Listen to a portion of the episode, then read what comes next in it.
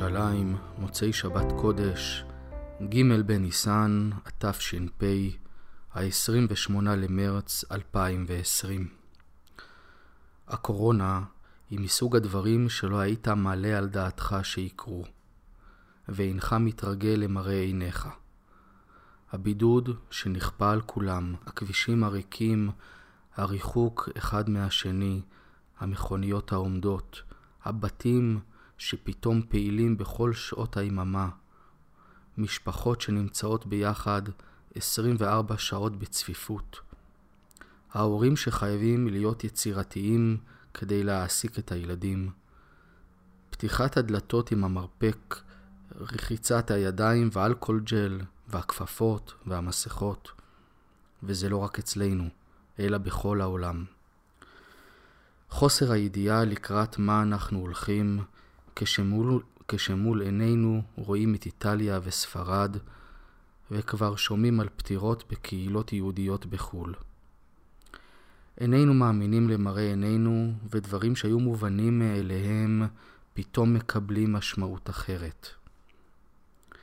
אתם מאזינים לתוכנית ששמה נדודים, תוכנית שתיקח אתכם לשעה של נדודים מהמקום שאתם נמצאים בו למקום רגוע יותר, למקום שקט יותר, למקום שבו אתם לא צריכים להתאמץ, אלא רק להאזין, לצוף.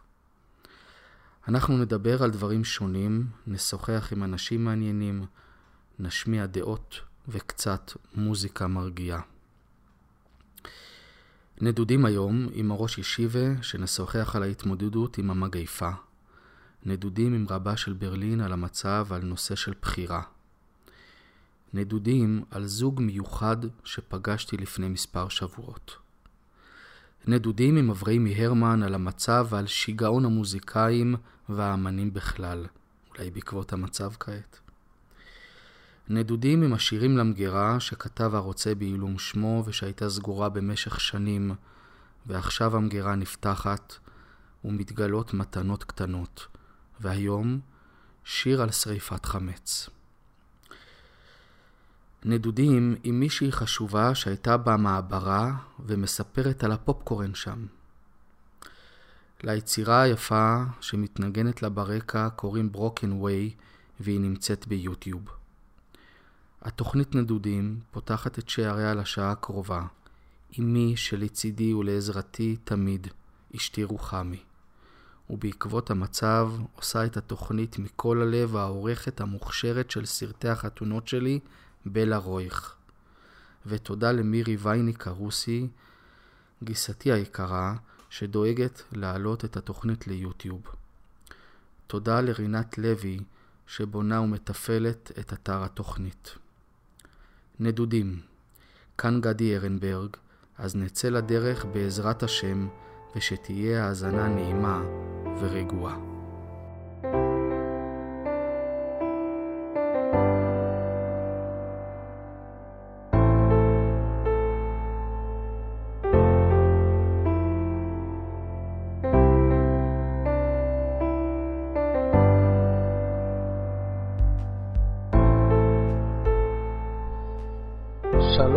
כבוד הרב של ברלין, אבא שלי היקר, מה שלומך?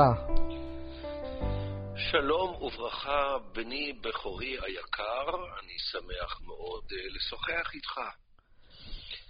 תודה. אצלנו פה אנחנו כל אחד סגור ומסוגר בביתו למעלה כבר משבוע שאין לנו מניינים, וזה טוב ככה, מכיוון שזה עניין של פיקוח נפש, שאדם בעצם, בין אם הוא רוצה, בין אם הוא לא רוצה, הוא יכול לגרום ל- לרציחה, להריגה של אדם אחר, עם כוונה, בלי כוונה.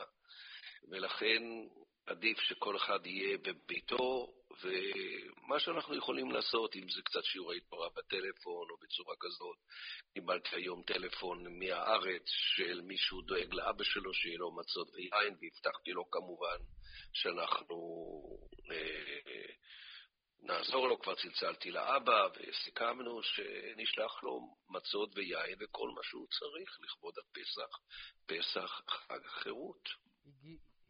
הגיעו כבר מצות לברלין? יש כבר מצות? המצות כבר הגיעו לברלין בקונטיינרים מישראל, בד"ץ, מצות יהודה, גם מצות יעד. יש ברוך השם הכל, רק הכל הולך ככה קשה מכיוון שאסור לצאת מהבית. אני באופן מיוחד, בגלל גילי המתקדם, אני נהייתי, הרי אני כבן 70 שנה, ברוך השם, מודה לקודש ברוך הוא. אז אה, עוד יותר צריך להיזהר, אז אנחנו עושים את זה על ידי צעירים מהקהילה מבית הכנסת, שהם בעצם הולכים ומחלקים מצות ויין לנצרכים. ו- ואיך הקשר עם חברי הקהילה? יש לכם איזה שיעורים? או אתם מנסים לעשות משהו דרך הטלפון? אני, או... כן, יש לנו פייסבוק ויש לנו זום, יש לנו כל מיני אמצעים שדרך זה אנחנו מתקשרים, נותנים שיעורים, נותן את הדרשות שלי, היום עשיתי גם תפילה ביחד עם כל מתפללי עם ישראל בכל אתר ואתר, עשינו תפילה לשלום העולם. לשלום יהדות העולם, לשלום כל אחינו בני ישראל שגרים בארץ הקודש. השם יעזור באמת שעד חג החירות נזכה לחירות. אמן, אמן. כן, כן. מה אנחנו נדבר משהו מעניין היום, אולי שקשור לחירות? כן, אולי באמת אה, כדאי לדבר, מכיוון שחג החירות זה היום הולדת של עם ישראל. עם ישראל נהיה לעם בזכות החירות שהקדוש ברוך הוא העניק לנו כשהוציא אותנו ממצרים. אנחנו הרי שותים ארבע כוסות לכבוד ארבע לשונות של גאולה, שמסמלות בעצם את המשמעות של חירות. כיוון שמצד אחד, כמובן שהקדוש ברוך הוא הוציא אותנו מעבדות לחירות, ואומר, מעבדות פיזית לחירות פיזית. עבדים היינו לפרעה במצרים, ממש עבודת פרך. אבל זה עבודה, אבל זה בעצם מתנה קטנה. Uh-huh.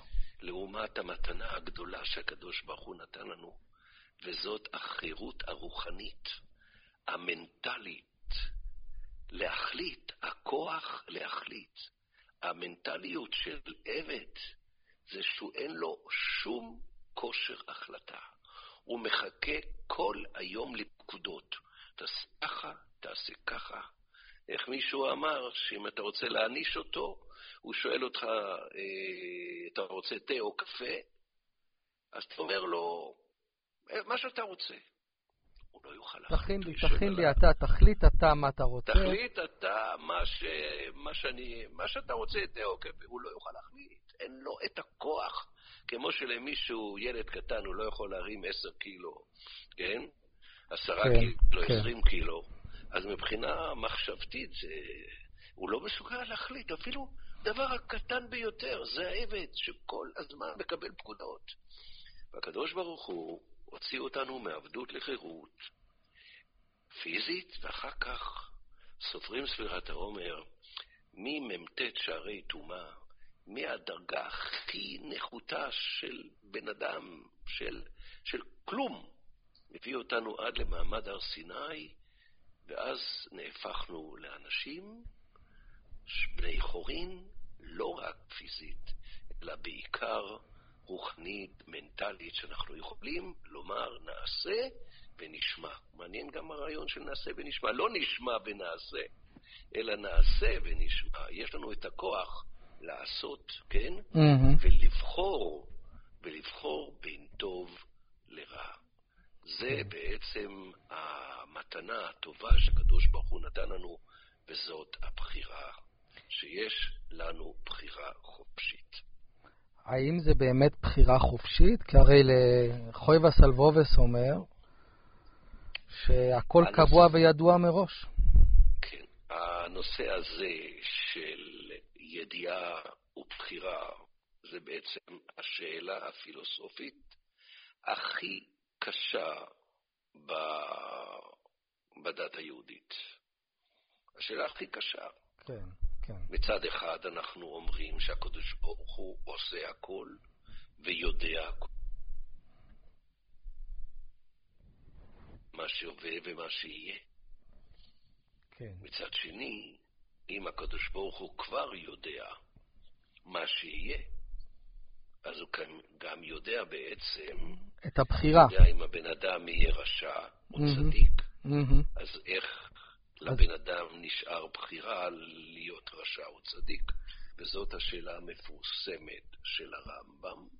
כן. שהוא שואל את השאלה הזאת, והוא גם עונה.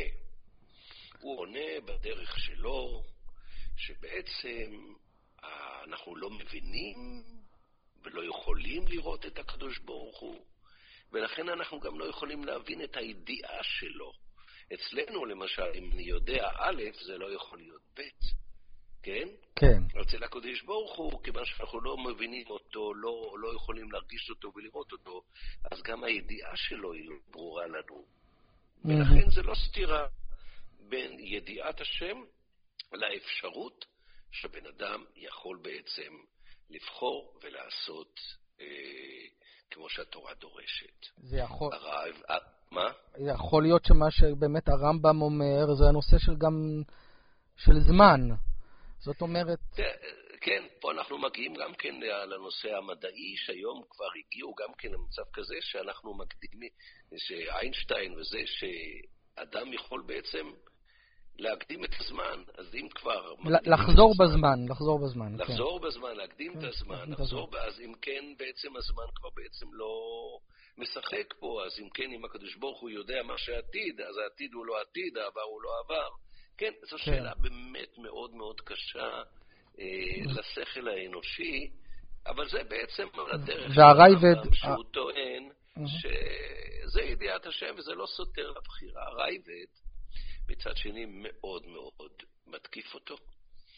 הוא מנצל תמיד כל מיני הזדמנויות כשיש לו לדבר ככה בצורה חריפה. הוא טוען עליו כאילו, אם אתה לא יודע את התשובה, אז עדיף היה שלא תשאל בכלל. והרייבן בדרך שלו מנסה למצוא תירוץ אחר, ואחרי הכל השאלה נשארת שאלה מאוד מאוד מאוד קשה. איך אנחנו יכולים להסתדר ידיעה מצד אחד שהקדוש ברוך הוא כבר יודע בבחירה. אני זוכר לפני שנים רבות כשהייתי בישיבה ולמדתי חוי וסלבובס, שער הביטחון, היה, לקח לי כמה ימים, התעכבתי על הנושא הזה, שבשער הביטחון אומר חובת הלבבות שבעצם הכל נגזר. הקדוש ברוך הוא גזר על האדם כבר כל מה שיהיה איתו. הוא גזר על העולם את הכל. אדם לא יכול לשנות כלום. לא להקדים, לא לאחר, לא להגדיל ולא להקטין. שום דבר זה לא בידינו. הגזרה היא אמת, וההשתדלות שקר. הכל נגזר מלמעלה. כך אומר חובת הלבבות. חובת הלבבות, אני לא זוכר אם זה הוא או שהנושא כלים, שואל אפילו, ואם תאמר אשתה סם המוות, וממו נפשך? אם נגזר עליי למות, אז אני בין כה וכה אמות. כן. אם כן. לא נגזר, כן. אז אני גם לא אמות. Mm-hmm. אז התשובה היא, אין הכי נמי. אם אתה תשתה סם המוות ולא נגזר עליך למות, אתה באמת לא תמות. איך? הקדוש ברוך הוא יעשה נס. פתאום יגלו אותך ששתית סם המוות, שולחים אמבולנס, מביאים אותך מהר לבית חולים ומצילים אותך. או שכפי שלפעמים קורה שמישהו קפץ מקומה תשיעית מאיזה בניין ובא רוח והכניסה אותו לקומה השמינית חזרה. כן? יש ניסים, איזה ניסים, בוא נאמר, נדירים, אבל אם באמת לא נגזר עליו שימות, הוא לא ימות. אומר, אז אה, כתוב שם שאסור לאדם להכניס עצמו במקום סכנה, שמא אין עושים לו נס. ואם עושים לו נס, מנקים לו מזכויותיו, ולכן אסור לעשות את זה. אף על פי שבאמת, אם לא נגזר, אז, אז הוא לא ימות. מצד שני, אם כן נגזר עליו שימות, שימות, אבל ברגע שהוא עושה את הדבר הזה, אז הוא בעצם רוצח. כן, זה בעצם פחות או יותר התשובה, אבל אחרי הכל לא הייתי רגוע, ואני יכול לומר לך, בני יקירי, גדי, שנדמה לי שלושה ימים הלכתי עם המחשבה הזאת, איך אפשר ליישב את הבעיה הזאת של ידיעה או בחירה, ואני חושב שמצאתי דבר נפלא. ואני מקווה גם שאני אוכל להסביר את זה למאזינים, לך כן, שתבין, למאזינים כן. וכו'. Mm-hmm. וזה נראה לי תשובה נפלאה. אני זאת, נדמה לי שכבר אמרתי את זה לפני כמה גדולי תורה, שמאוד התלהבו מהרעיון הזה. הרעיון של ידיעה ובחירה היא ככה. גזירת השם היא תקום. אין, אי אפשר לשנות את זה. אם כן, מה בעצם נדרש מאיתנו? כן. הנני נותן לפניך את החיים, את הטוב ואת הרע, את החיים ואת המוות, ובחרת בחיים. כן. מה זה לבחור? לבחור זה לרצות. זאת אומרת, איך שאני בעצם מבין את הבחירה, זה כל היום ללכת עם המחשבה לבחור בטוב, לחפש את הטוב, לתכנן את הטוב וללכת לפי התוכנית, לעשות את הכל, את כל ההשתדלות, כדי שהטוב יצא. זאת אומרת, התוצאה, זאת אומרת מחשבה, במחשבה. מחשבה, לא רק מחשבה. המחשבה צריכה בעצם להעסיק אותנו כל היום. הרי המוח שלנו עובד כל היום, הוא לא נח רגע. כן. במה המוח שלנו מתעסק כל היום? אז זה בעצם התורה דורשת מאיתנו, שהמוח שלנו יחשוב כל היום איך אני יכול לעזור לשני, איך אני יכול לעשות את הקדוש ברוך הוא מרוצים ממני, איך אני יכול לעזור לאשתי, איך אני יכול, יכול לעזור לילדים שלי. כל היום המחשבה שלך, שלי, של כולנו, צריכה להיות לבחור בטוב. זה לא כולם, אנשים יש להם כל מיני פנטזיות, אחד רוצה לזכות בלוטו, אחד רוצה ככה, אתה יודע, כל הראש עובד, עובד, עובד, עובד. מה הראש שלך עובד? אתה צריך לנסות להשתדל במחשבה שלך לבחור בטוב, לרצות בטוב, לחשוב בדברי תורה וכולי. זאת אומרת, הבחירה היא ראשית כל במחשבה, לחשוב ולרצות לעשות טוב, אבל זה לא מספיק. לעשות כן. הכל כדי להוציא את המחשבה אל הפועל. מישהו כן. בא פעם בבוקר בשחריס, הוא אומר, וואי, הלכתי לישון, רציתי לקום בבוקר, להגיד קדיש, ונרדמתי, לא קמתי. חטפתי שוק, הוא אמר. אני זוכר את זה כבר מזמן, זה היינו בכולל. כן. זה, זה שאתה לא התעוררת, זה, זה לא נקרא שאתה עשית. זה שחשבת בלילה, כשהלכת לישון, לקום, זה לא מספיק. זה לא נקרא שאתה עשית, כן? חשבתי פעם, אולי, אם אחד בא בשלוש לפנות בוקר מחוץ לארץ, הלך לישון שלוש שעות, ואחר כך הוא קם לתפילה בבוקר, בממש, במסירוס נפש. הוא בא, נכנס לבית הכנסת, ואין מניין. הוא נמצא במקום, לצערנו הרב, שאין הרבה אנשים ואין מניין. בדרך כן. כלל יש מניין, ולכן הוא כן. קם. אני, אם אתה שואל אותי, mm-hmm. אצלו בספר כתוב שהוא התפלל במניין. כן. למה? כיוון שהוא קם במסירוס נפש, הוא רצה לעשות את הכל, ומצידו הוא עשה את הכל. עכשיו, פה אנחנו מגיעים לרעיון. הקדוש ברוך הוא, הוא לא צריך את הפרודוקט, הוא לא צריך את המעשה שלך, הוא רוצה את הרצון שלך. כמובן שהמעשה זה המבחן של הרצון. איך אנחנו יכולים לראות אם באמת רצית, כן? כן, כן. התשובה היא, יגעת ומצאת, תאמין. זאת אומרת, אם יגעת והשתדלת ועשית הכל, בדרך כלל זה עובד. אבל כן. מה יהיה אם הקדוש ברוך הוא החליט שזה לא יצא? Mm-hmm. אבל אתה מצדך עשית הכל שזה כן יצא. כן. אצלך בספר כתוב... שעשית. שאתה קיימת. קיימת. יש לזה כמובן אה, גמרא מפורשת, מחשובת אויבה, הקדוש ברוך הוא מצרפו למעשה. Mm-hmm. מחשבה טובה, הקדוש ברוך הוא מצרפה למעשה ממשת.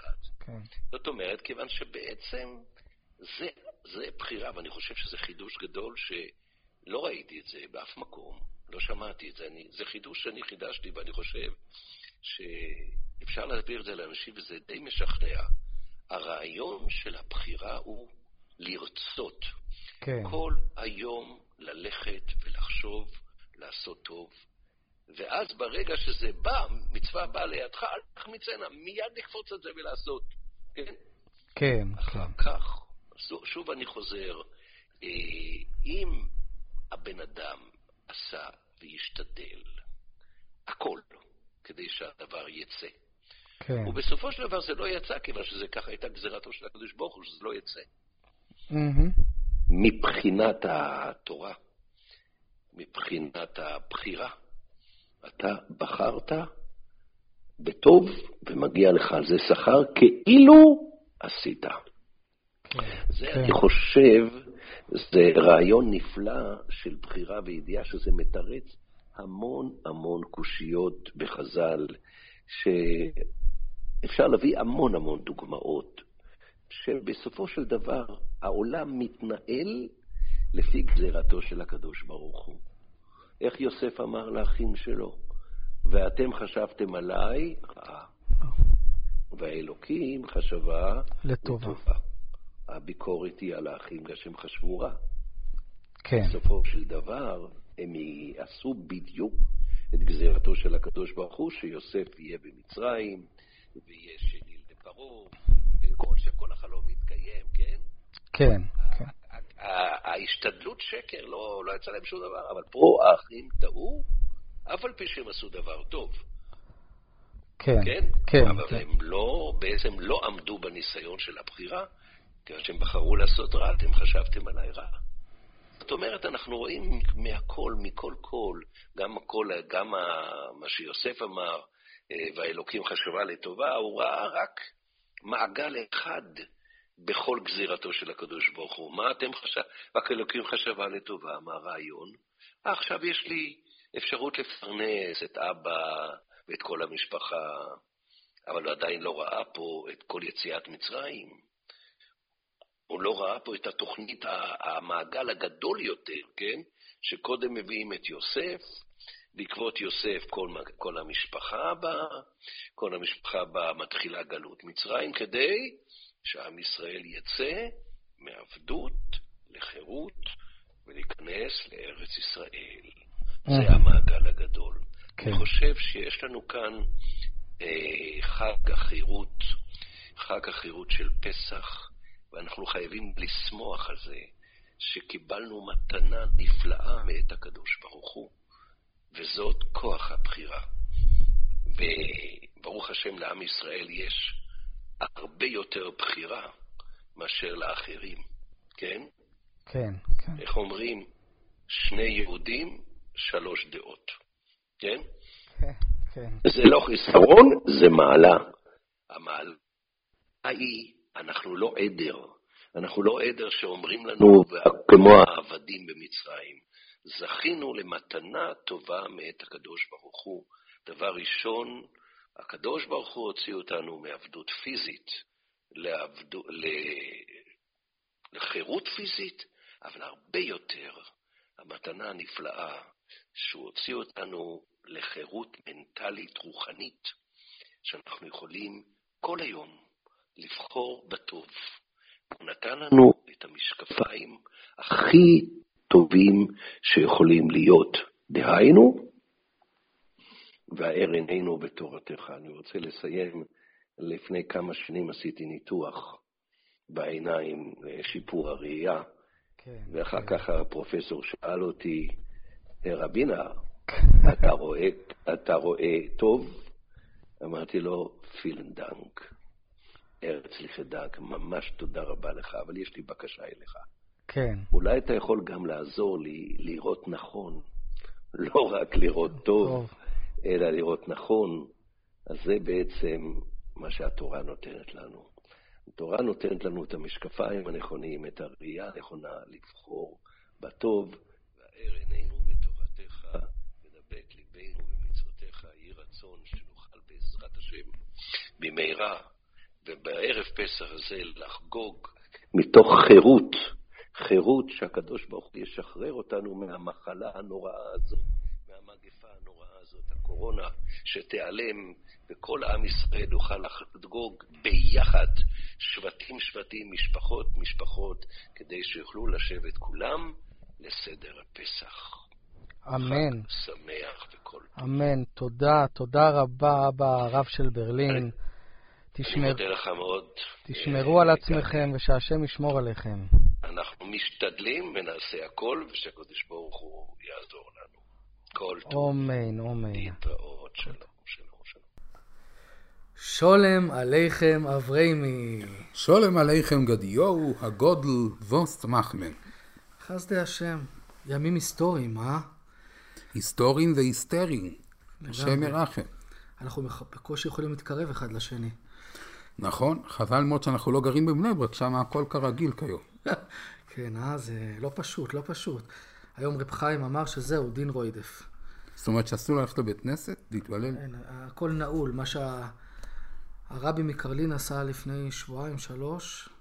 נו, אז, אז היום בטח, כבר גם... אה, אם הקרלינר עשו איזה שבועיים לפני הליטביקס, אז כן. באמשינוב יעשו איזה שבועיים אחרי הליטביקס. אז אולי עוד שבועיים יגיעו לזה, השם ירחם. השם ירחם. השם ירחם, פשוט מה שקורה פה. תשמע, אתה עברת חורף לא פשוט, הרבה אפור והרבה גשמים, ופתאום אה, הגיע סוף סוף הקיץ, והגיעה הקורונה. כן, מי חלם שזה הגיע לפה? אני זוכר עוד בתחילת הקורונה, אנשים דיברו על זה כאילו במושגים שזה רק בסין. היה את הליצן הזה שתמיד אה, היה מגיע במעלית והיה אומר, פעם אחרונה שאני מבקר בסין. זאת אומרת שאז זה היה עוד בתקופה שדיברו על זה בסין, היום זה נמצא בכל העולם. זה כבר היום ו... לא מילתא דבדיחותא. זה לא מילתא דבדיחותא, ועזוב מה קרה לחברת אה, קורונה, חברה של הבירות. זהו, כן. אני לא יודע, אני, אני לא הייתי קונה קור, בירה קורונה בחודשים הקרובים, אם לא בשנים הקרובות. ולהשתמש במטבע קורונה? מטבע קורונה, זה עוד יותר גרוע. תשמע, זה, זה, זה, תחשוב שאחד פותח עסק והוא קורא לעסק שלו, נניח אה, אה, שווארמה הרבס. אדוני, זה לא עובד, זה פשוט לא עובד. זה שם של מחלה כבר. שם של מחלה, שם מרחם, מה שקורה. כן. טוב, אנשים כבר מתחילים להשתגע בבתים. תתאר לעצמך, אתה עוד איך שלך, יש לך חדר, יש כאלה... שאחד עם השני, מה שנקרא, ובתים צפופים מאוד, ואנשים משתגעים.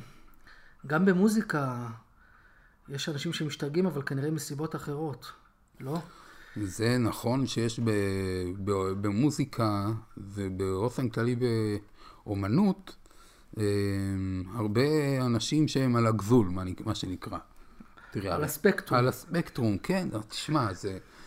תראה, אני לא אגיד, קודם כל, יש הרבה אנשים שהדרך ביטוי שלהם היא במוזיקה, ולכן הם מצליחים לתקשר באופן הזה, אפילו שבדרך רגילה הם לא יכולים לתקשר. Mm-hmm.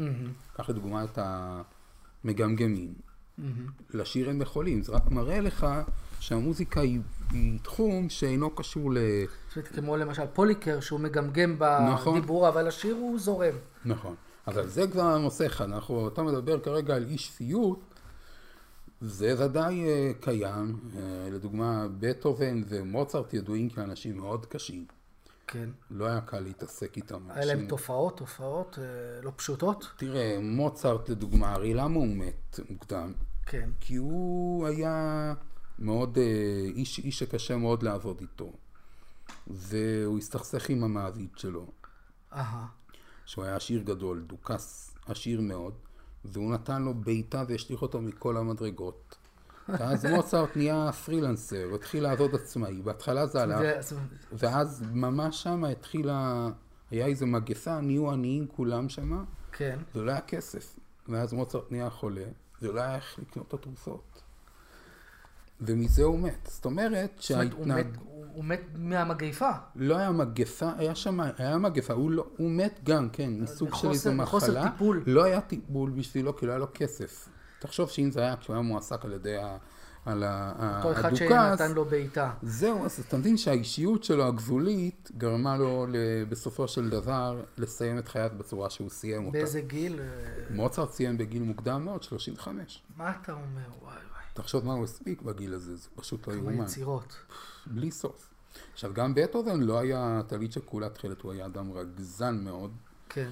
וזועף. ו... אבל מצד שני הוא כן היה, זה לא הייתי, לא הייתי קורא לו לא שפוי. במובן הפסיכיאטרי, לא יודע, קשה להגדיר את זה, הוא היה אדם מאוד מאוד קשה. אבל ה- ה- מי שהכי מפורסם בתחום הזה זה אדון רוברט שומן, כן. שהוא היה מלחין בתקופה הרומנטית, שהלחין אין ספור יצירות, והוא בתור ילד, הוא התחיל כפסנתרן, והיה לו קושי מסוים בביצועים מסוימים, כי היה לו ידיים קצת קטנות, כפות ידיים מעט... אה, אצבעות קצרות? כן, בדיוק, וזה הפריע לו בביצוע של אה, יצירות. יצירות מסוימות. על פסנתר. על פסנתר. אז אה, החכמולוג הזה החליט שהוא רוצה, שהוא, שהוא רוצה לטפל בעניין הזה, אז הוא ייצר לעצמו מין מכשיר כזה שתפקידו היה למתוח את האצבעות שלו. ככה כל יום הוא היה יושב שעה, שעתיים, מותח את האצבעות. אוי ואבוי. קיצור, לא נעלה אתכם בפרטים, רק נגיד שבמקרה הזה אפשר להגיד הניתוח הצליח, אך החולה מת. פשוט מה שקרה זה שהוא נהיה, בואו נגיד ככה, לנגן הוא כבר לא יכל יותר. בשתי הידיים. בשתי הידיים, לא יד ימין יד שמאל, נאלץ אה, לנטוש את, אה, את העניין של הנגינה ולהתמקד בעניין של ההלחנה, שבזה הוא באמת התפרסם אה, עד היום הזה. זאת אומרת, ש... הוא המשיך לכתוב, אבל לנגן כבר... בדיוק. מרוב שהוא לא רצה, אז הוא לא קיבל, בעצם לא עכשיו- יצא לו כלום מזה. עכשיו, למה מביא את הדוגמה הזאת? זה לא שכל בן אדם שיעשה כזה מכשיר, אני אגיד עליו את זה, אבל שומן זה היה ידוע שהוא סבל מ- ממאניה דיפרסיה. אהה. הוא היה אדם לא, לא נורמלי, והוא ביקר בבתי משוגעים על ימין ועל אבל הרבה שמאל. מאוד דיכאון. הוא סבל מדיכאון, והוא, אה, גם ביצירות שלו הרבה פעמים, הוא הקדיש אה, כל יצירה לפן אחר במוח שלו. הוא ידע שיש לו פיצול אישיות, כן. וצד אחד אצלו הוא יותר שמח וצד אחד יותר מלנכולי. אהה. וביצירות מסוימות הוא היה מתכתב עם שתי האנשים שנמצאים בתוכו. אחד מדבר והשני עונה? אחד מדבר, השני עונה וכן הלאה. ממש אה, ברמה כזאת. עכשיו, אה, הוא בכל אופן תפקד, הוא אפילו התחתן והיו לו ילדים, לאשתו קראו קלרה. והיא הייתה גם כן מלחינה וגם כן פסנתרנית. אנחנו מדברים על לפני בערך 150 שנה, 200 משהו כזה? כן? שומן מת ב-1850 בערך, אהה. פחות או יותר. אז 170 שנה, כן. בדיוק. אז, אז אה, אשתו קלרה הייתה גם פסנתרנית וגם כן מלחינה, יש יצירות שלה. בין המלחינות היחידות מהתקופה ההיא שיש לנו. מהמם. והיא הייתה כנראה זאתי שמנגנת את היצירות שלו, כי הוא לא יכל לנגן אותה מטבע הדברים. אז אה, זה היה העניין איתה, ובאמת אה, בכמה סיטואציות בחיים שלו הוא ניסה להתאבד. אה, הוא ניסה לקפוץ מחלון, כנראה שזה לא הצליח לו, אבל בסוף הוא סיים את חייו בבית חולים. בגיל בערך? בגיל 40, בין 40 ל-45, שרד לא רע, כן. והוא מת בעצם מהמאניה דיפרסיה שלו. זה, זה החמיר, אני לא יודע איך מתים ממאניה דיפרסיה, אבל יש כזה דבר, באיזשהו שלב זה משתלט ונגמר הסיפור. שברון לב. שברון לב, זהו, נגמר. פשוט הבן אדם מת מזה. וזה דוגמה לב- לבן אדם שהוא היה גאון בצורה יוצאת דופן, ואולי תשמעו בהמשך קטעים שלו, אם תוכל לעלות מהיוטיוב. כן. יצירות פשוט מדהימות, והוא אה, היה מפורסם מאוד והצליח מאוד, וזו דוגמה איך הגאונות היא גובלת הרבה פעמים בשיגעון. תראה כמה הוא תרם לעולם, אבל לעצמו לא משהו. לא לגמרי. נולד לתרום לאחרים, אבל לא פשוט. וזה גם אומנים אחרים ככה. עוד יש, יש איזה אומן שחתך לעצמו את האוזן? אתה מדבר על ואן גוך. ואן גוך, הצייר. הצייר ואן גוך. כן. נכון, זה, זה גם, לכן יש גם בתמונות שלו רואים את זה. מה רואים שם בתמונות שלו? בבקשה? יש תמונות שהוא עושה דיוקן של עצמו, אתה יודע, הוא אף פעם לא צייר ממש דיוקן, הוא עשה יותר אה, אה, תמונות אה, אקספרסיוניסטיות, אבל גם שם רואים דמויות חתוכות אוזן. אז כנראה שהוא רצה לתרום את האוזן שלו לאנושות. תשמע, זה מצחיק, אבל זה לא ממש מצחיק. זה הזוי, אבל תשמע, יש דברים יותר הזויים. הנה, אנחנו בתקופה שלנו, אנשים החליטו שהטלף זה דבר טעים. אה, ובזכות יצור אחד בסין, שאכל הטלף, כנראה הוא גם היה סוג של גאון, על גבול השיגעון, אכל הטלף, עד עכשיו חצי מהעולם משותק. כל מדהים, העולם משותק. מדהים. ואברהמי לא הולך לים. ואברהמי לא הולך לים, ומה, בחייאת, מה טעים בהטלף? כאילו, אתה, אתה בא לך עכשיו לאכול הטלף? אני לא... סוג של עכבר. סוג של עכבר, מה, מה יכול להיות טעים בהטלף? מה, אתה בא לך להכניס שווארמה אה, של הטלף? מה, מה נסגר עם אנשים? וואי וואי, כמה אוכל זה נושא של תרבות. חזרנו לתרבות, מה שנקרא. זה לא יאומן. יש כאלה שהתרבות שלהם זה לאכול אה, ש... שרצים ורמסים ו... וכדומה. עכשיו תראה מה קורה פה. סין התחילה את המשבר של כן. הקורונה, ועכשיו הכל בסדר שם. הוואן, אה, הכל בטוח עכשיו. השווקים נפתחו. שמע, עד כדי כך שאנשים מתחילים לדבר פה על אה, קונספירציה, שהכל מזימה של סין בעצם להחליש את הכלכלה העולמית. כן, טוב, אני לא מאמין בקונספיר... בקונספירציות. אני לא מאלה. אני חושב שזה באמת נכון. באמת מישהו הכין איזה מרק משם, שזה עבר לאיזה משהו שאוכל נמלים. אומרים שזה היה בעצם הפונדקאי שלו, אני יודע. לכאורה זה האמת. לא? אתה כן מאמין אני לא בקונספירציות? מאמין בקונספירציות, אבל כרגע אנחנו לא יודעים כלום, אז זה די כיף להאשים מישהו. אם אתה לפחות יכול לעשות את זה, זה, זה, זה מקל במשהו על, ה, על העוצמה של ה, הדבר הקטסטרופלי הזה. זה פשוט לא יאומן. תגיד לי, כמה זמן תשרוד בבית עם הקור והרוחות ובלי שמש? שאתה כל כך אוהב את זה. כמה, כמה זמן אתה נותן עוד לעצמך, בלי שאתה נכנס למצב של בטהובן ושומן וכולי. תראה, אני לא יודע, להערכתי, אה, ית- יתירו בסופו של דבר את הסגר, אבל בהדרגתיות, ואנשים בריאים יוכלו לצאת יותר מוקדם, והם יחלקו את זה בצורה כזאת שיהיו אנשים שכאילו כבר חלו, והם כבר אה, בעצם נהיים חסינים לנגיף, והם אלו שיוכלו לחזור ולעבוד, שזה בעצם חלק גדול מהאוכלוסייה הבריאה. אהה, זה מה שמנסים לעשות. בד בבד מנסים כמובן למצוא כל מיני יתרונות רפואיים. לדוגמה, עכשיו ראיתי שהם לוקחים אנשים שהבריאו, עם הפלזמה. ו- ומוציאים מהם בדיוק את, הפלזמה. את הפלזמה, ש... שזה חלבונים בעצם, חלבונים שהם הם כבר עברו והם מוגנים. זה לא תרופה, אבל זה, זה תרופה, אבל זה לא חיסון. זה בעצם אותו כן. רעיון כמו ארס, נכון? זה סוג הטיפול שעושים בנחש. נכון, נכון, נכון. נוצרים איזה שהם נוגדנים שבעצם אתה מעביר לווירוס, שנכ... אתה מע- מעביר לחיילים שאמורים להגן על הגוף ההוא, כבר את המידע על הווירוס שנכנס, איך לתקוף אותו ואיך לאכול אותו. זה- מדהים. אתה בעצם מעביר סוג של מידע. זה הכל. מדהים. כן. טוב, אני מקווה שהפטנט הזה יעבוד יותר מהפטנט של שומן עם הידיים, ושהחולה גם יבריא וגם... אה, לא ימות. וגם לא ימות. תשמע, כרגע לפחות אנחנו יכולים לשבת בבית וליהנות מהרבה אומנים, שמשום מה זה הזמן שיוצא להם כל ההשראה, והיא מתפרצת באנרגיות בלתי נגמרות, אתה רואה שירים יוצאים פשוט נכון. בצרורות. היום קיבלתי משמחה פרידמן, כבר פעמיים, כבר הוציא שתי שירים, אם מיני... אנשים יושבים בבית, מסתבר יוצא להם דברים טובים. טוב, עדיף מאשר שיגעון. לגמרי. בסדר, אברהם מלא. שיהיה לנו רק בריאות. אמן, אמן. ובקרוב, בקרוב, בקרוב, שאם ירצה השם נאכל את הפסחים ואת הזבחים. לא רק במשפחה, אלא בביס המקדוש. בדיוק. אה, בעזרת השם, תהיה לנו אז את הכבש האמיתי, כי היום אומרים שאסור לאכול כבש ב- בליל הסדר. נכון, היום זה, זה רק זכר, זה רק. שמים את הזרוע וזהו, כן. בעזרת השם. רק בריאות. רק בריאות, אברהם מלא, שקויר, שקויר. להתראות.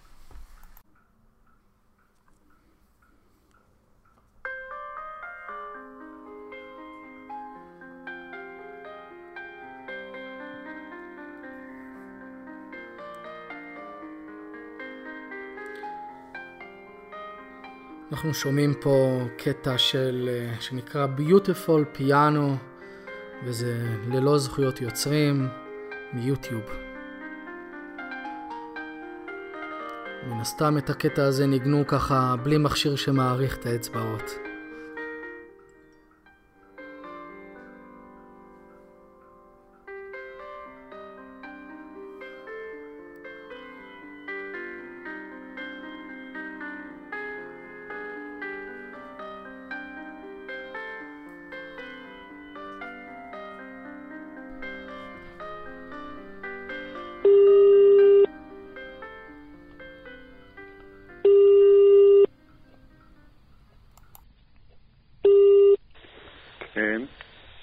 כבוד הרב. אה, גדי. כן, מה נשמע? או, או, שלום עליכם, אפילו בימים הטרופים האלה אתה לא מוותר, אה? תשמע, ימים טרופים, ימים לא רגילים. אין. ברירה, אם אני לא מגיע אליך, אז אה, צריך לדבר בטלפון. אז זהו, אם לא, אם לא ממש אה, בפועל חי, פיזי, אז בטלפון. נו, כן, איך אמר רבי ישראל סלנטר, העקשן יצליח. נו, כן. אה, עקשנות זה אני- תכונה הכרחית בשביל הישגים, סייעתא דשמיא. אמן, אמן. אז על מה נדבר היום, גדי? זהו, כבר האמת ש... איך אומרים? אין מילים. אין מילים על מה שאנחנו עוברים עכשיו. אם אין מילים, אז מה נעשה? נשתוק. בוא כן. נדבר על זה שאין מילים. אה? כן, יופי. אז אין מילים, אתה אומר. אין מילים, אין מילים. אין מילים אמרת. אז אין מילים. תשמע, חשבתי איזה נושא, אמרתי אולי נשתף את המאזינים. מה אתה אומר? נראה אם זה, אם זה לפי דעתך מתאים. מהמם. משנכנס אדר מרבים בשמחה, כן? כן, לא, לא, לא התבלבלתי, אני יודע איפה אנחנו, זה אוטוטו ניסן, כן, מחרתיים, מחר ערב ראש חודש. כן. אז משנכנס אדר מרבים בשמחה, עד מתי מרבים בשמחה? מה עד, אתה אומר, גדי? עד מתי? עד... אה, עד פורים. בטח, עד אחרי עד פורים וזהו? עד אחרי פורים. עד אחרי פורים. עד מתי? אז מישהו פעם אמר, באותה ברייתא כתוב, משנכנס אב ממעטים בשמחה. אז, כן. אה, אז הוא אמר, כאילו, מי שנכנס אדר מרבים, עד מתי? עד שנכנס אב, שאז ממעטים. אה. אבל אנחנו כן. אוהבים להסתכל ברש"י. מה רש"י אומר? הנה, פתוחה לפניי הגמרא בתענית, דף כ"ט, עמוד א' למטה. מהמם. משנכנס אדר, אומר רש"י, ימי ניסים היו לישראל פורים ופסח. אז רש"י אומר, פורים ופסח. כן, בגלל שאלה היו ימים של ניסים, לכן מרבים בשמחה. זה אומר שהריבוי של השמחה הוא עד אחרי פסח. ככה פשוט ברש"י, לא? אהה, כן, כן. ימי ניסים היו לישראל פורים ופסח. פסח, כן. ופסח. ופסח. פסח. כן. עכשיו השאלה היא, קדימה, בוא, בוא נרבה בשמחה. נו, איפה, איפה הכפתור? כשהיינו ילדים, אז חשבנו משם, משם, משם, ו- וזה קצת להשתולל, זה היה נקרא מרבים בשמחו. אבל היום אנחנו יודעים שזה לא בדיוק. שמחה זה דבר פנימי, עמוק.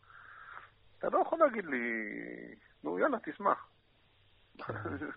אני לא שמח. זה לא, זה לא משתמח לי. יש איזה כפתור שאני אמור ללחוץ, ואז מתרבט לי השמחה. מה זה? אחר הפעולות יימשכו הלבבות. או, יופי, מצוין. אתה מדבר כמו אישי ובוחר. יש, יש פעולות, אדם צריך להרבות בפעולות שמשמחות אותו. כן. אם, אי אפשר להתעלם, כן, התקופה הזאת עם הקורונה, כל הסיפור הזה. הרי, הרי, הרי זה לא חוכמה סתם לא לפחות. לא מפחד מכלום, אתה רואה צעירים הולכים, לא, עזוב. בחור אחד בא פה מול אחד הרבנים, אומר לו, הרב, מה יש לפחד? הנה. ככה הוא, נושף עליו ככה. והרב היהודי בן 70, השם ישמור, ברח אחורה. מה, זה, זה חוסר אחריות סתם לא לחשוש מכלום, להמשיך את השגרה, זה הרי לא ייתכן. העולם, אה, העולם כמרקחה, שום דבר לא, לא ממשיך שגרתי, ואתה, כאילו כלום. איך אפשר בזמן הזה להרבות בשמחה? רציתי להציע איזה מחשבה שאני חושב שהיא יכולה אה, פשוט מבפנים להביא לנו הרבה שמחה. כן. בואו בוא נשמע מה אתה אומר. יש ביטוי בנביא, ביטוי עם עוצמה אינסופית. זה בשמואל א', פרק י"ד. זו המלחמה הראשונה של שאול בפלישתים. הנביא מתאר קודם את המצב, והמצב היה מרובוים. לפלישתים היו, כתוב, ופלישתים נאספו להילחם עם ישראל, שלושים אלף רכב, ששת אלפים פרשים, ועם כחול אשר על שפת הים לרוב. זה אומר, מי יודע, אולי מאות אלפי חיילים. והחיילים של שאול, שהיו בתחילה שלושת אלפים, כתוב, ויבחר לו שאול שלושת אלפים מישראל, התחילו להתפזר, מפחד. ראו את uh, גודל כן, ה... הם ראו מי עומד מולם. ויתחבאו העם במערות ובחזכים ובסלעים ובצריחים ובבורות. היהודים התחבאו איפה שרק אפשר. בקיצור, שאול נשאר כמעט בלי חיילים. נוסיף לזה שלא היה נשק. כי הפלישתים שלטו כל כך חזק בישראל, כתוב שם, וחרש לא יימצא בכל ארץ ישראל. כי אמרו פלישתים, פן יעשו העברים חרב או חנית. הפלישתים לא נתנו שיהיה בעם ישראל שום אומן של מתכת. כי עם מתכת אפשר לעשות נשק, מה שאנחנו לא עושים היום לידידים שלנו בעזה. וירדו כל ישראל הפלישתים ללטוש איש את מחרשתו, ואת עטו ואת קרדומו. אדם רוצה לחדד את הגרזן שלו, את המחרשה שלו, הוא צריך ללכת לפלישתים. כן. איום ונורא. אז הנביא ממשיך, והיה ביום מלחמת, ולא נמצא חרב וחנית ביד כל העם אשר את שאול ואת יונתן. ותימצא לשאול וליונתן בנו. היו שתי חרבות סך הכל, אחת לשאול ואחת ליונתן. וגם זה, אומר רש"י, על ידי נס, לא בדרך הטבע. בקיצור, אתה עומד מול 30 אלף, אלף רכב, 6,000 פרשים, עם כחול אשר על שפת הים לרוב, עם מעט מאוד חיילים, ובכלל, בכלל בלי נשק. כאילו אולי אה, חיצים וקשתות, קשת וחץ היו, אבל חרב או חנית, כלום. אחת למלך, שאול, ואחת ליונתן. כן. ופה אנחנו מגיעים למשפט של, בעיניי זה השיא. יונתן בן שאול אומר לנערו, בוא נעבור למחנה של פלישתים. בלי להגיד לשאול בלי שום דבר. כן. ו...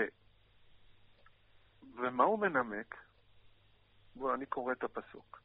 ויאמר יהונתן אל הנער נושא חיליו, לך ונעברה אל מצב הערלים האלה, לפלישתים.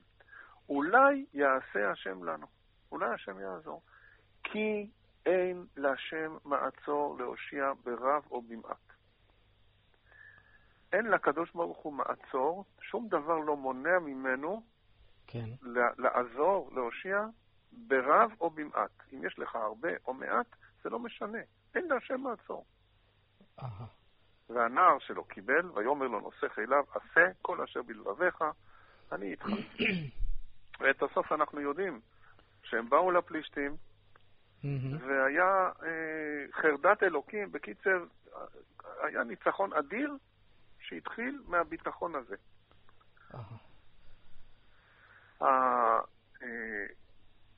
המשפט הזה, כן, שאין מעצור להשם להושיע ברב ובמעט, הוא, הוא משפט אדיר. אם אנחנו רגילים לומר, לא בגבורת הסוס יחפץ, כן? כן. מה החידוש?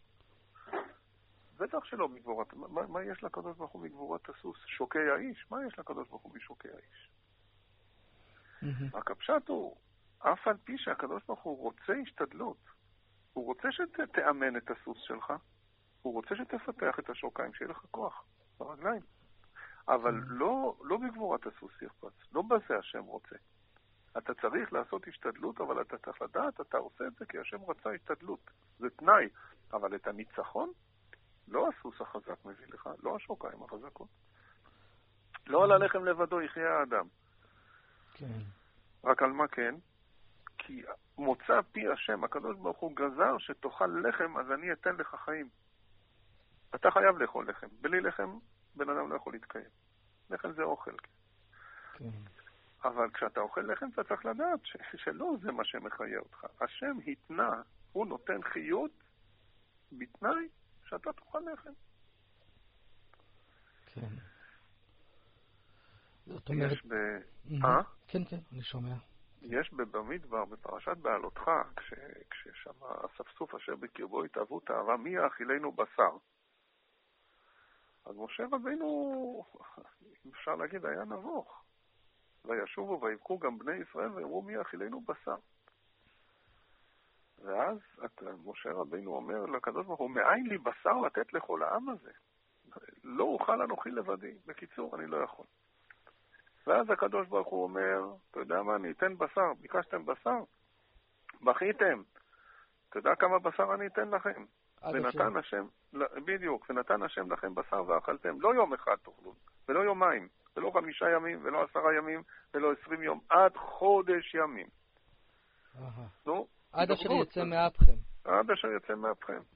והיה לכם לזה. אז טוב מאוד, נכון? השם מבטיח. כן. מה מגיב משה רבנו? לא יאמן. הוא אומר, משה, שש מאות אלף רגלי העם אשר אנוכי בקרבו, ואתה אמרת בשר אתן להם ואכלו חודש ימים. ריבונו של עולם, אתה אוכל, כאילו במילים שלנו, ריבונו של עולם, אתה אוכל כמה בשר צריך. חודש ימים לכזה קהל אדיר. ואז מה השם עונה לו? ויאמר השם אל משה, היד השם תקצר? המשפט הזה מתחבר אם אין מעצור להשם להושיע ברוב ובמעט. היד השם תקצר, אין שום מגבלות טבעיות. הקדוש ברוך הוא יכול להושיע לא רק בלי שום אה, אמצעים, אלא אפילו נגד כל המהלכים הצפויים על פי דרך הטבע. כן. כשאנחנו מדברים על, על, על ניסים של פורים ופסח, אה, אה, היה הבדל עצום בין הניסים של פורים לניסים של פסח. הניסים של פורים היו נסתרים. מגילת אסתר, אנוכי אסתר אסתיר, זה הרמז בתורה למגילת אסתר, אבל ובפסח הניסים היו גלויים לגמרי. לא היה שייך יותר גלוי מזה, ראוי יד השם. אבל יש מכנה משותף שבשני הדברים האלה היה מהפך תוך זמן מאוד קצר. בואו ניקח את פורים, ממצב של להשמיד ולהרוג ולאבד, למצב של לעשות בשונאיהם כרצונם. כן. זה מהפך. במצרים, ממצב חסר סיכוי של, של עבדות, של השפלה, של, של, שהמצרים הרגו בהם בלי שום, בלי להניד עפעף. יצאו לכזאת חירות, לאור גדול. גם מבחינה רוחנית. ממצב של שפלות, שערי טומאה, כמו שחז"ל אומרים. מצב של עירום ועריה. תוך חמישים יום כבר לעמוד למרגלות הר סיני לקבל את התורה. התשובה היא אין מעצור להשם להושיע, ברב או במעט. אנחנו צריכים לה, להפנים את העיקרון הזה. איך הסיפור בגמרא בתענית עם ביתו של רב חנינא בן דוסה? אה? אתה מכיר, גדי. מהמם. הנה, בדיוק פתחתי. בין השמשות אחד, כניסת שבת, הוא רואה את ביתו שהיא עצובה. אמר לה, ביתי, מדוע את עצובה? אמרה לו, כלי של חומץ נתחלף לי בכלי של שמן והדלקתי ממנו אור לשבת. כנראה הפתילה נדלקה, אולי עוד היה בה שמן מקודם, לא יודע. וזהו, עכשיו זה יכבה, כי זה חומץ. מהמם. מה מגיב רב חנינא? מי שאמר, ואמר לה, ביתי, מה אכפת לך? אני קורא בתוך הגמרא, גדי, אתה לא תאמין. כן. ביתי, מה אכפת לך? מי שאמר לה שמן וידלוק, הוא יאמר לה חומץ וידלוק. תגידי, את חושבת ששמן דולק כי, כי, כי שמן דולק? שמן דולק כי השם אמר, על כל מוצא פי השם. נו, אז מה, אז השם לא יכול לעשות שחומץ ידלק? שמים ידלק? מה- ההבדל? בשביל הקדוש ברוך הוא זה אותו דבר, אין מעצור להשם. היד השם תקצר. מהמם. אני- חושב שאם מדברים על מרבים בשמחה, כמה שנתבונן ונפנים יותר שהמצב של כלל ישראל לא משועבד לטבע, לא כפוף בכלל למנהגו של עולם. כל האירועים, עד לפרטי הפרטים, חוט, די- בדיוק של חוט השערה, הכל נתון ביד השם. ברצותו מרחיב, ברצותו מקצר, ברצותו פה, ברצותו שם. בלי שום מגבלות. אני לא יודע, תגיד, יש... לא, גדי, בכנות, יש דבר יותר משמח מזה, מלדעת שאני ביד הקדוש ברוך הוא. זה נותן איזושהי רגיעות מסוימת למי שככל שהאמונה כמובן מתגברת, כן. הבן אדם יותר רגוע. תשמע, אנחנו צריכים לעשות השתדלס, כן? כן. ברור, על פי אנשי המקצוע, על פי הרופאים. אבל מישהו משלה את עצמו ש... שהוא יכול באמת להגן על עצמו? אני לא מדבר על אחד שקונה בסופר ומקבל שקל עודף, והוא לא יודע מי החזיק קודם את השקל הזה. הרמב"ם הרי אומר בכלל, על תמיד, על זמנים כתיקונם, לא לקחת כסף לפה, כי, כי נוגעים בו, הוא אומר, מצורעים, אבל הכוונה היא כל מיני חולאים מדבקים. כן. כסף, כסף לא דבר כל כך נקי. נכון, נכון. והיום, אתה יודע מי החזיק את זה קודם, חולה, או לפחות נסע? מישהו שעברת אחריו, הלכת אחרי מישהו ברחוב, והוא, והוא נשם, אני לא יודע, אפשר, אדם יכול לשמור את עצמו. מישהו משלה את עצמו שאפשר לעצור את הדבר הזה. והרי העתיד לא ברור, לא יודעים שום דבר מה יהיה. דיברו על מישהו ממשרד החינוך, שמעתי שהוא מקווה שאפשר יהיה להתחיל את שנת הלימודים כסדרה בראשון לספטמבר. או-הו, כן? או-הו, אנחנו היום בסוף מרץ. סוף מרץ. לא יודעים מה שיהיה פה. הכל רק השתדלות במה שבידינו, אבל צריכים לזכור את העיקרון הזה, שהכל ביד השם. זה לא קרה במקרה, באיזה רשלנות או מה. יכול להיות, הקדוש ברוך הוא גלגל את זה דרך כל מיני מקרים, אבל זה הכל ביד מכוונת.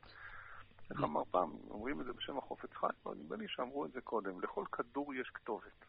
מה. פירוש? ברור שכששורקים כדורים בחוץ אסור ליהודי לצאת החוצה.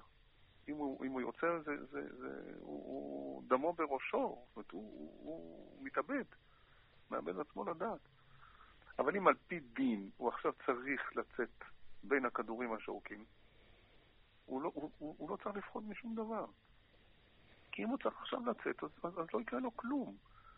איך אז החופץ חיים אמר כזה ביטוי, לכל כדור יש כתובת. מה פירוש? תחשוב שכתוב על הקליע לכבוד, פלויני, בן פלויני, רחוב פלוני, מספר זה, קומה, דירה מספר זה. זה ממוען לנמען, וזה הולך רק אליו. לכל וירוס, לכל נגיף, כתוב עליו כתובת, זה בשביל ינקל, זה בשביל ברל, זה בשביל שמרל. והוא ישרוד אותו, והוא רחמנא ליצלן. כל אחד, הכל מכוון. אבל מה? אתה תעשה את ההשתדלות שלך. לא על הלחם לבדו, אבל אתה צריך לאכול לחם בשביל לחיות. לא בגבורת הסוס, אבל אתה צריך סוס. אבל לדעת שזה ביד השם. מן מי שעושה את אמצעי הזהירות הנכונים, מהמם. על פי אנשי המקצוע, שהם מוסמכים להחליט, כמו בכל דבר, הוא לא צריך לחשוש משום דבר. מן הסתם מי שיש לו הרבה זכויות, הוא יש לו יותר שמחה, כמו שאמרנו.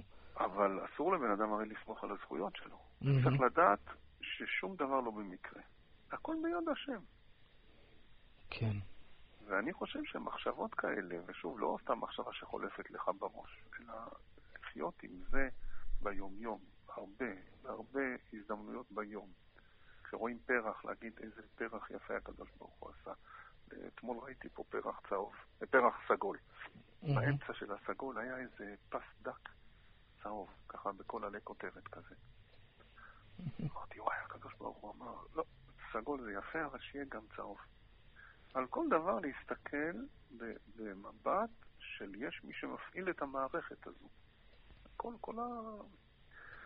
כל המבט משתנה, וזה, אני חושב שזה מפתח גדול לשמחה. על חיינו המסורים בידיך. החיים שלנו הם לא הפקר, זה לא במקרה קרה והתפוצץ ומי יודע מה. זה הכל מכוון, יש לקדוש ברוך הוא פה איזושהי תוכנית. אני. צריך להיזהר, לעשות השתדלות, אבל לדאוג, אין מה לדאוג. הכל מכוון. אתה מכיר את השיר אה, גדי? יש שיר שפעם שרנו כבר עם התלמידים, אני חושב אולי 20 דקות.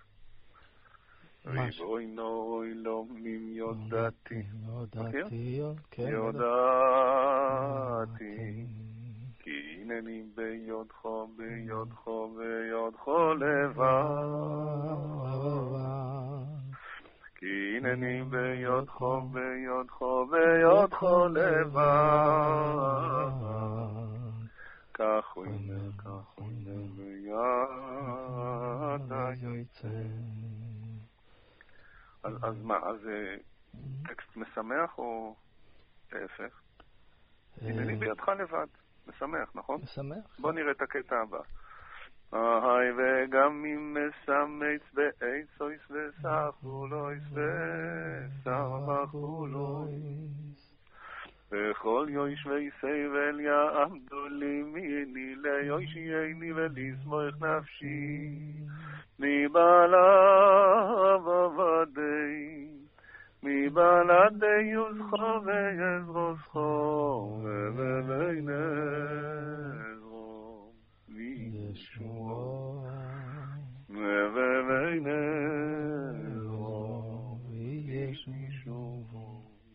אז אם אין עזרה וישועה, זה נורא עצוב, נכון? אז למה אחרי ששרנו את זה 20 דקות, וכל פעם יותר ויותר רגוע וסוער, סוער ורגוע, חוזר חלילה, למה כולם היו נורא שמחים? מה אתה אומר? כי... כי זה מכניס רוגע. כי אתה יודע שאתה לא הפקר. החיים שלי הם לא סמרטוט. אני, אני בידיים של הקדוש ברוך הוא, והוא מנווט אותי.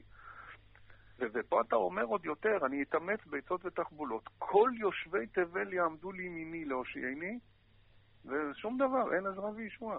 נו, אז אני נורא עצוב. לא, אני נורא שמח, בגלל שאני יודע שאני בידך. ומי דואג לי יותר מאשר הקדוש ברוך? היד השם תקצר. היד השם תקצר, אין מעצור להשם להושיע ברב ורימת. אני חושב שאם נתבונן בדברים האלה וניישם אותם גם ביום-יום בהתנהגות שלנו, באיך אתה מסתכל על ההשתדלות שאתה עושה, כן, צריך לעשות השתדלות, אבל איך אתה מסתכל, לא על הלחם לבדו יחיה, אלא כי השם גזר שכדי לחיות אתה צריך לאכול. אז אתה חי אם אתה מקיים את מה שהוא גזר. כן, כן.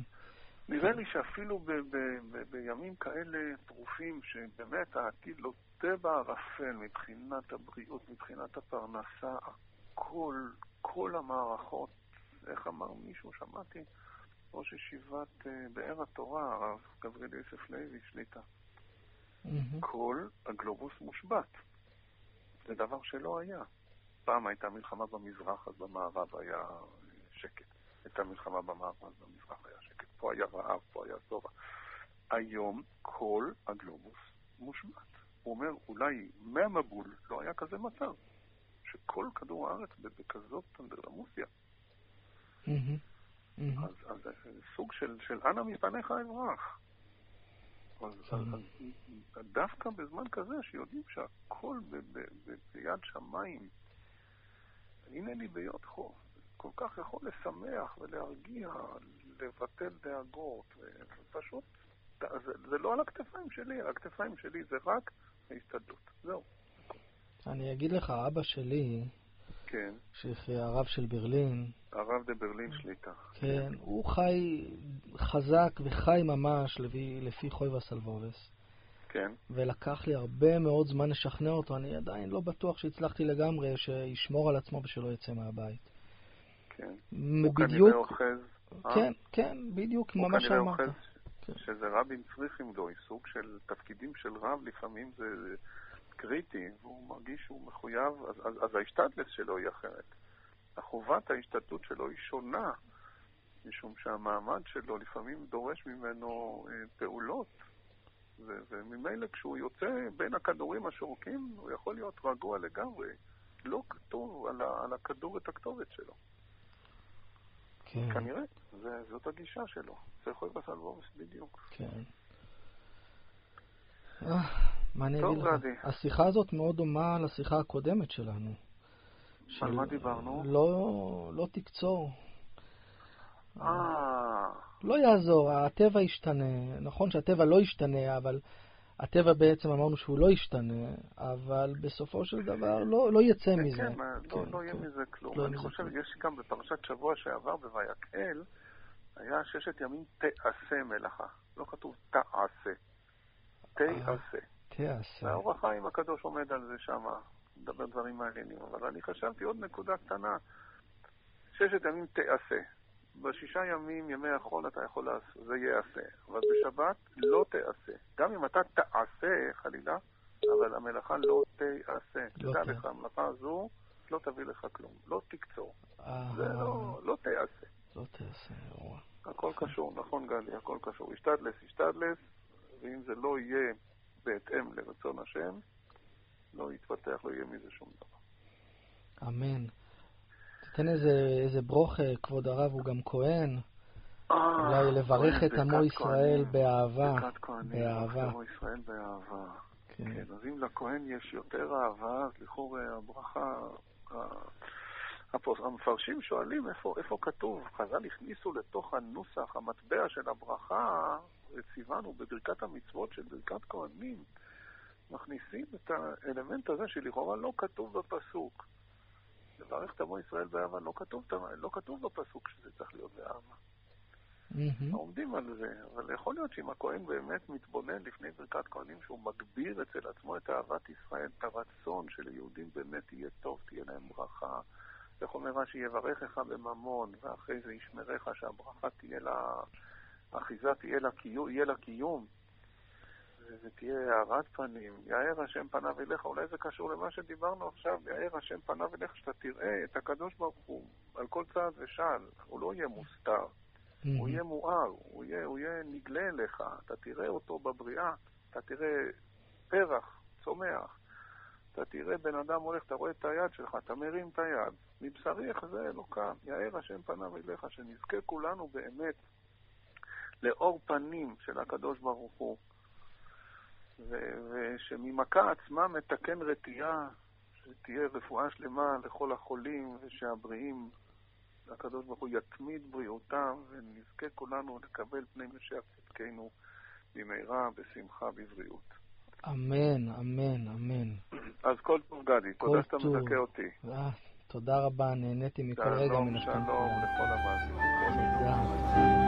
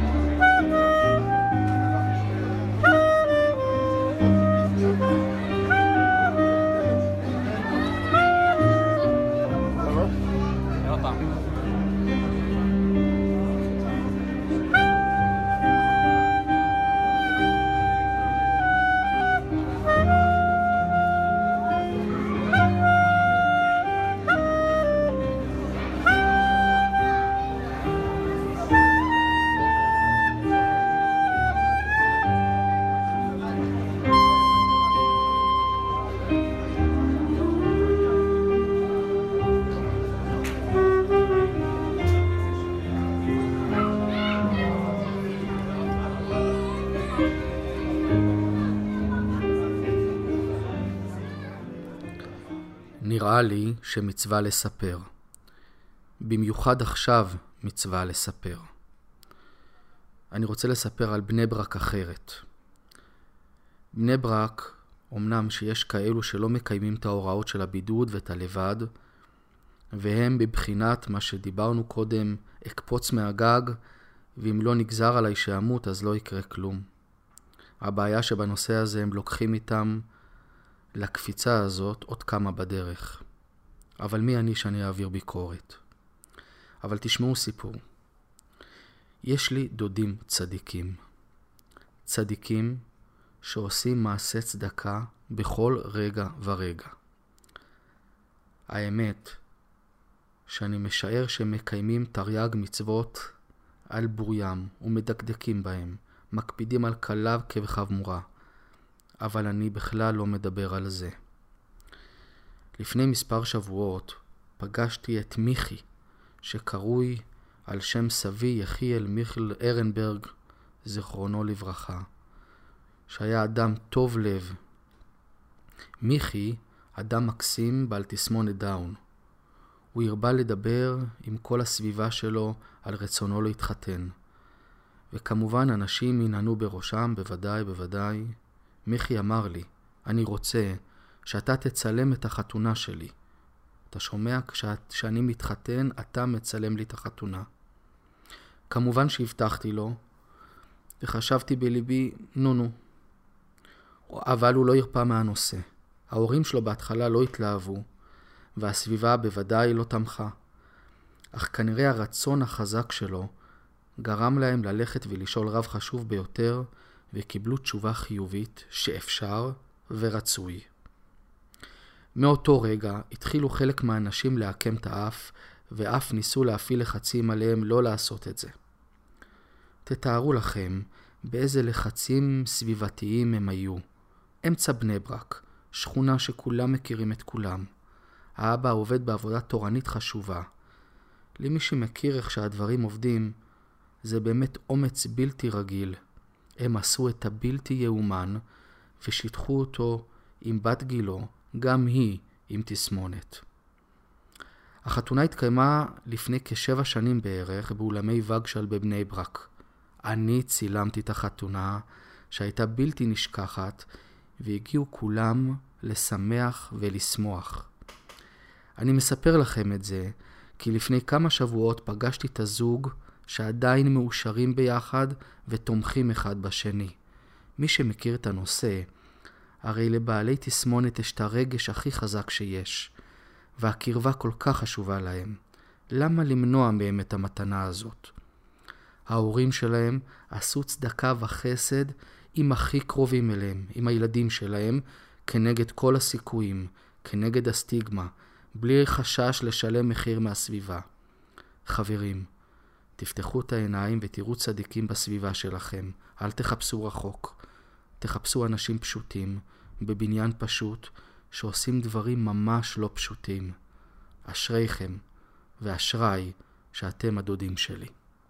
תשמעי, בתוכנית הקודמת סיפרת משהו ככה על המעלית, זה נתן תיאבון לשמוע עוד כמה סיפורים, אז אה, גם הפעם אני רוצה לשמוע משהו מעניין ממך על הנושא הזה.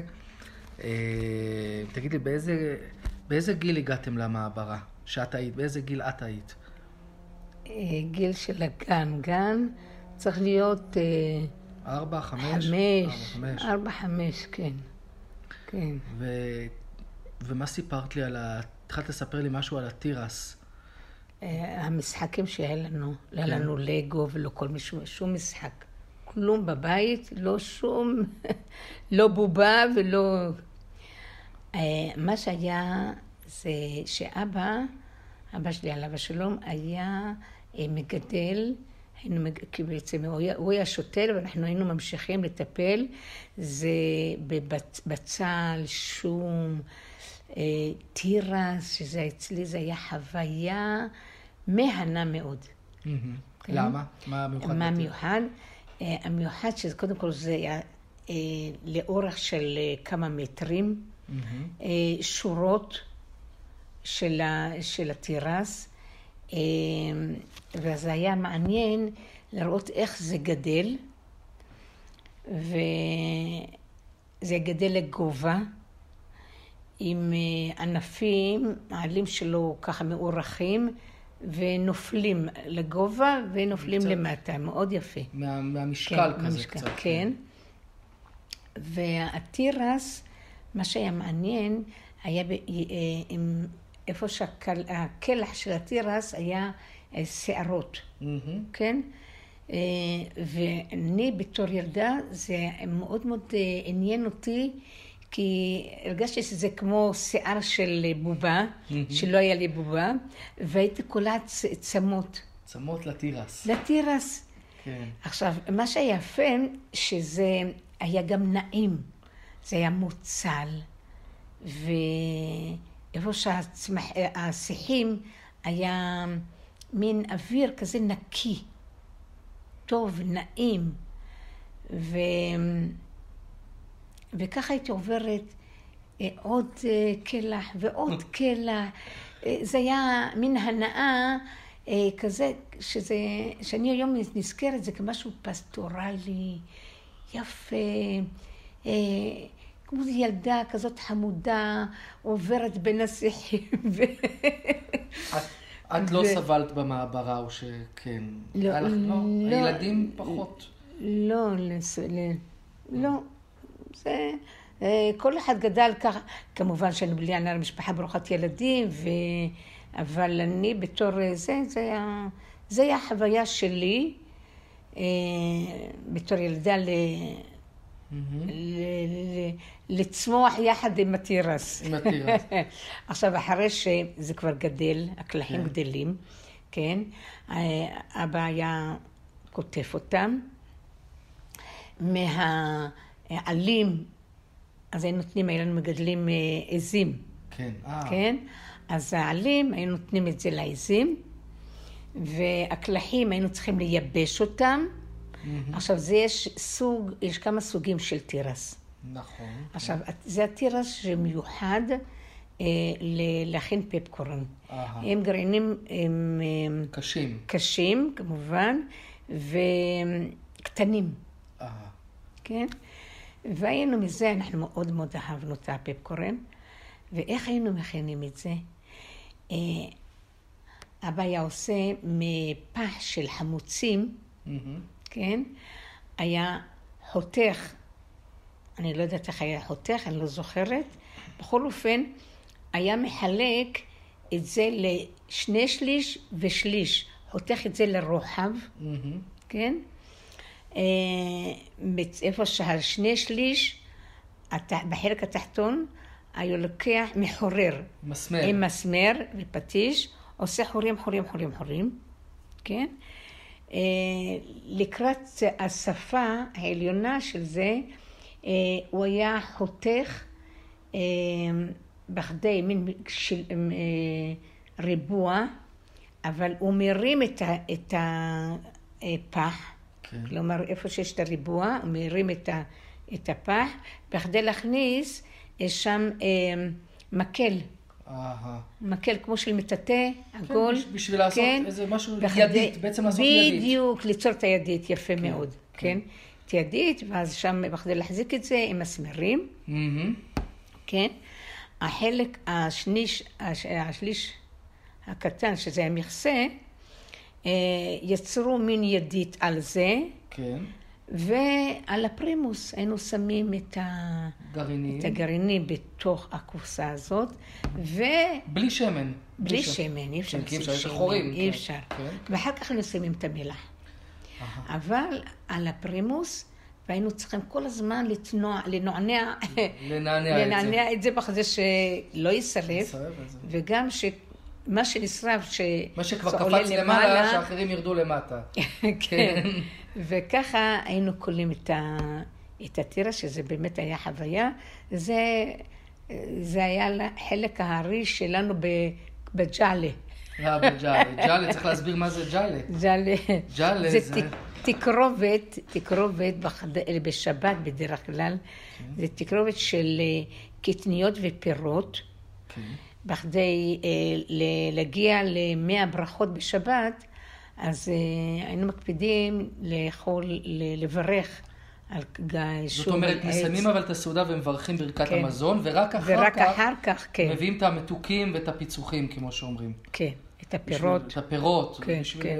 פירות העונה, כן. פירות העונה, זה- ביחד אני חייב עם להגיד. זה מנהג מאוד יפה, כשאני הייתי אצלכם בבית, שפשוט אה, האבא לוקח, אבא זיכרונו לברכה, היה לוקח אה, פרי, מברך, ואחר כך כולם היו מברכים, אם זה העץ, אחר כך זה, וכולי וכולי. ברכה, ברכה. וכולם עונים אמן. כולם, כולם עונים אמן, כן, בוודאי, כן, בוודאי, כן. כן. מהמם. מקסים. כן, אז, זו הזדמנות לשמוע עוד דברים. תני עוד איזה, זיכ... איזה זיכרון מעניין שיש לך. אני. זוכרת שזה היה בשנות ה-56. כן. אה, נדמה לי שזה היה מלחמת אה, סיני, אני חושבת, מהמם. כן? אה, היו מגיעים אלינו חיילים, חיילים וחיילות מהצבא, ומחלקים לנו ממתקים. מה זה ממתק? שוקולד, כן? אה, של הפרה. אה, שעד היום. שפעם... של עילית, מה של שנקרא. עילית, כן. כן. וזה היה לנו, אה, מה זה, פעם בשנה, או פעם אה, בשנתיים, שאנחנו אוכלים שוקולד, קוביית שוקולד. זה היה שם דבר, או-הו. כן. וממי? מהחיילים. אני זוכרת את החיילת, חיילת לבושה עם חצאית, ככה, בצורה מאוד ככה... צנועה. מאוד, כן. כן, מאוד התפעלנו מזה. כן? ו... תגידי, היו, היו בעלי חיים שנכנסו לתוך הזה, בגלל שהרי זה לא ממש מקום אטום, וזה קומה, קומה ראשונה, מה שנקרא קומת קרקע. כן, אני זוכרת את התנינים. היה תנינים. היה תנינים, כן. תנים או תנינים? תנינים. תנינים. כן, תנינים. מאיפה? בלילה זה היה... תנים, לשמוע-. לשמוע את התנים, תנים. מה זה? תנים, אה, לא, תנינים, סליחה, תנים. תנים. אני כבר... לא, היו תנינים, היו תנינים תנים. פעם, אבל... כן, לא, תנים, תנים. תנים, תנים, את כן, התנים. זה- סוג שכמו שועל. כן, כן, כן. ודאי, היום הם מסתובבים בפארק הירקון, רואים אותם. כן. אני במו עיניי ראיתי אותם, כן. בדרך כלל בלילה. כן. ביום לא היינו רואים אותם בכלל, רק בלילה היו מגיעים, ויש את היללת התנ- התנין, אהה, שזה כן. היה... אחד עושה, ואז כולם מצטרפים. כן, יש פה גם פה, בעמק הצבאים, יש פה, אה, אפשר לשמוע פה לפעמים.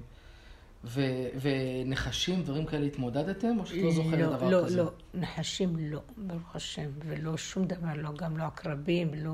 ברוך השם. לא, בכלל לא. כמה שנים הייתם במעברה? כמה שנים, לפחות אה, קרוב לעשר שנים. עשר שנים. כן, כן, כן, בערך, והיה בערך, כן. צריך להילחם בשביל שבע. לקבל בית, לקבל... אה, לא, ש- לא, זה עברתם ישר- לשיכון או עברתם? אה, כן, עברנו לשיכון, כן, במר- ברעננה, כן. באחת השכונות. זה, זה באמת הייתה חוויה. אה, אה, זה, מה שאני זוכרת, שביקשו לדעת היכן,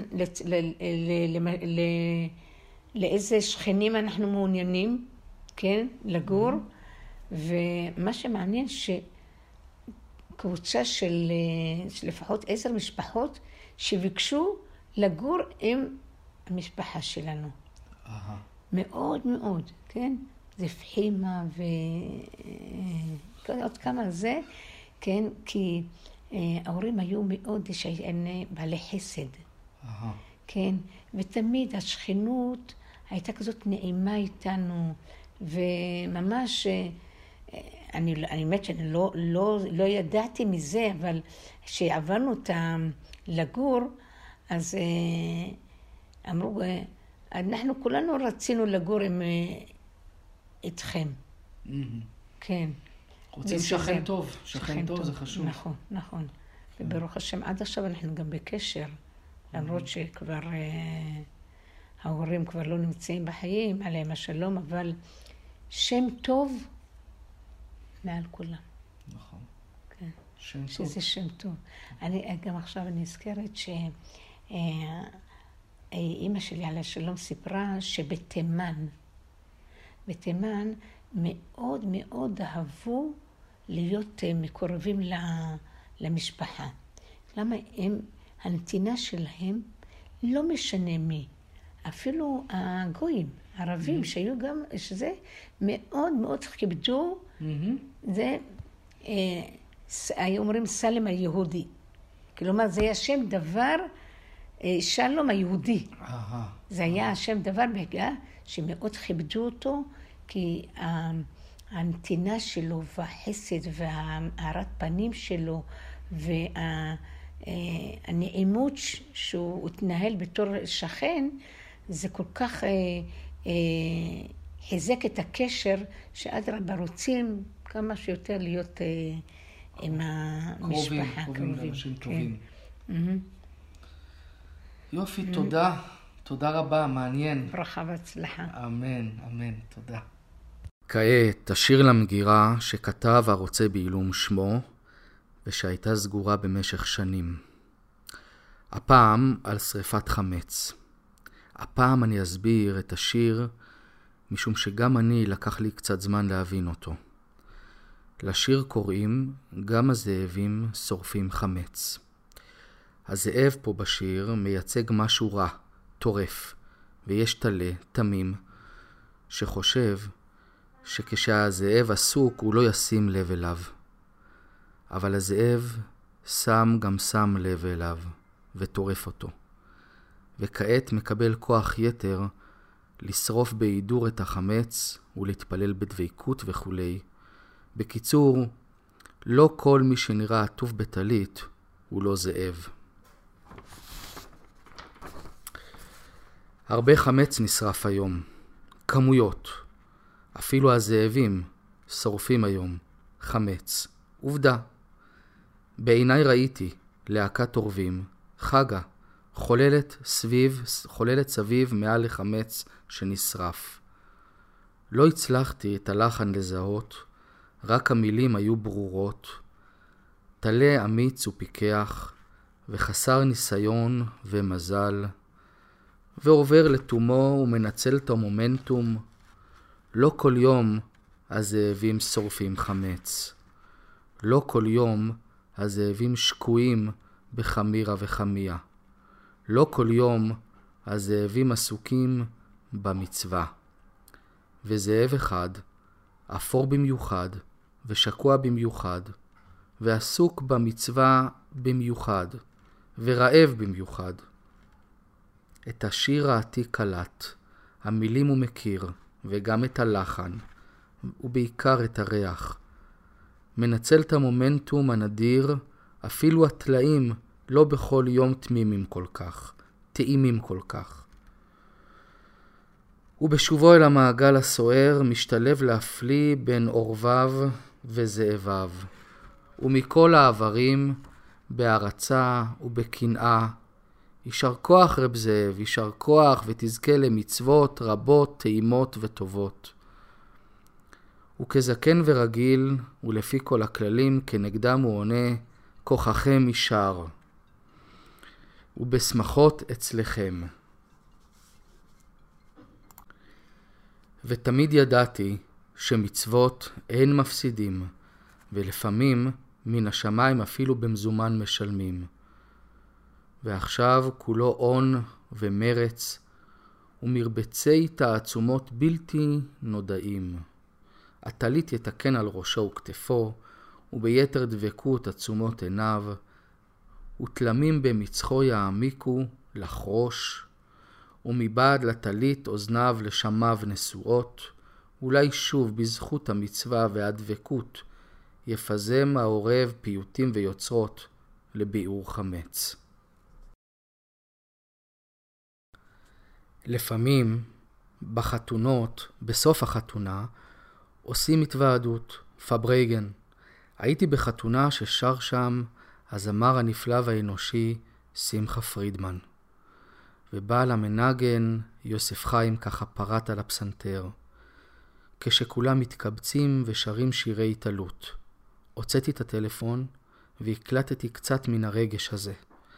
אני משמיע לכם את השיר כרגע באפוי, שהנה מתחיל להתנגן ברקע, ובזה מגיעים לסיומה של התוכנית.